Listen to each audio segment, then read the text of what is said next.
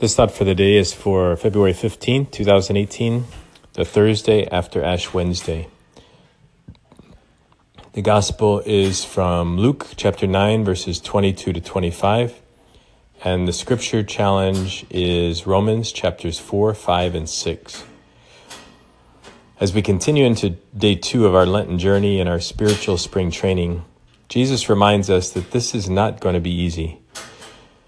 The players that are reporting to Arizona and Florida to start their baseball seasons know that they have to invest a lot of hard work and sweat into spring training in order to become the best players they can be. Often the training is so intense and painful that they want to give up.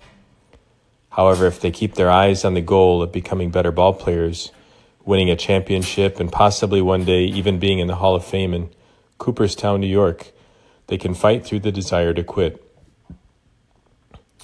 We may make Lenten promises that may be difficult and painful. We may want to give up and return to our old ways. Remember Jesus' resolve to go to Jerusalem, knowing that he was going to suffer and die. He was doing the Father's will to save all of us. Nothing was going to deter him from the mission. Let us set our sights on the goal of heaven. Even more short term, let us set our sights on being better disciples of Christ by Easter. Let us not be deterred by some pain and suffering from our fasting and keep marching toward the goal. Jesus died for us. What are we willing to do for him? Jesus gave us the example to follow. He suffered greatly, was rejected, spat upon, beaten, mocked, crucified, and died. And he tells us if anyone wishes to come after me, he must deny himself and take up his cross daily and follow me. Sometimes we have the idea that once we follow Jesus that all of our problems will disappear. Jesus never said that nor promised it. In fact, he told us that there would be crosses to bear, but to know that the resurrection and new life always follow the cross. Jesus is asking us to lay down our lives for him. The irony is that when we lose our life for his sake, we find out who we actually are. We are made for holiness in heaven. We all have experienced the joy of serving others. Our world teaches us that this life is about us. We try to gain the whole world power, honor, pleasure, wealth, and yet at what cost? Often we lose ourselves in the pursuit of worldly things. In baseball, the best teammates are those who put their team success before their personal success.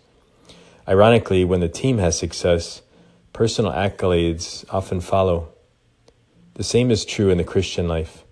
When we seek the common good, when we seek the best for our brothers and sisters, which is actually what love is, we grow in personal holiness.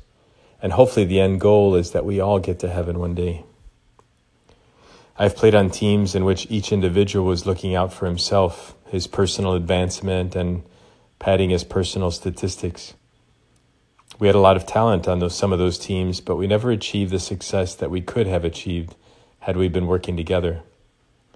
I also played on teams in which the common goals were held in greater esteem than the individual goals. We sacrificed for one another and laid aside our individual desires. Ironically, that was the year that we made it to the College World Series. We all achieved more individually because we worked as a team. Jesus is a team player, and he's trying to teach us the same thing. What profit is there for one to gain the whole world and yet lose or forfeit himself? Being a follower of Christ is not, not just about me and him. If a team is full of selfish players, even if they are talented, the team most often fails. The Christian life is about all of us moving toward God together, using our individual gifts and talents for the common good and the glory of God. It is about sacrificing my desires in order to do the will of God, even if it hurts. Just like a mother who forgets the pain of childbirth after seeing her baby, our sacrifices and sufferings will be forgotten uh, quickly when we see Jesus face to face. When baseball players win a championship, they look back on the hard work in spring training and know that it was all worth it. So we ask ourselves Do I give up when things get difficult? Am I willing to lay down my life for Jesus? Am I a team player or do I focus only on myself? Have a blessed day in, our, in the second day of our spiritual spring training.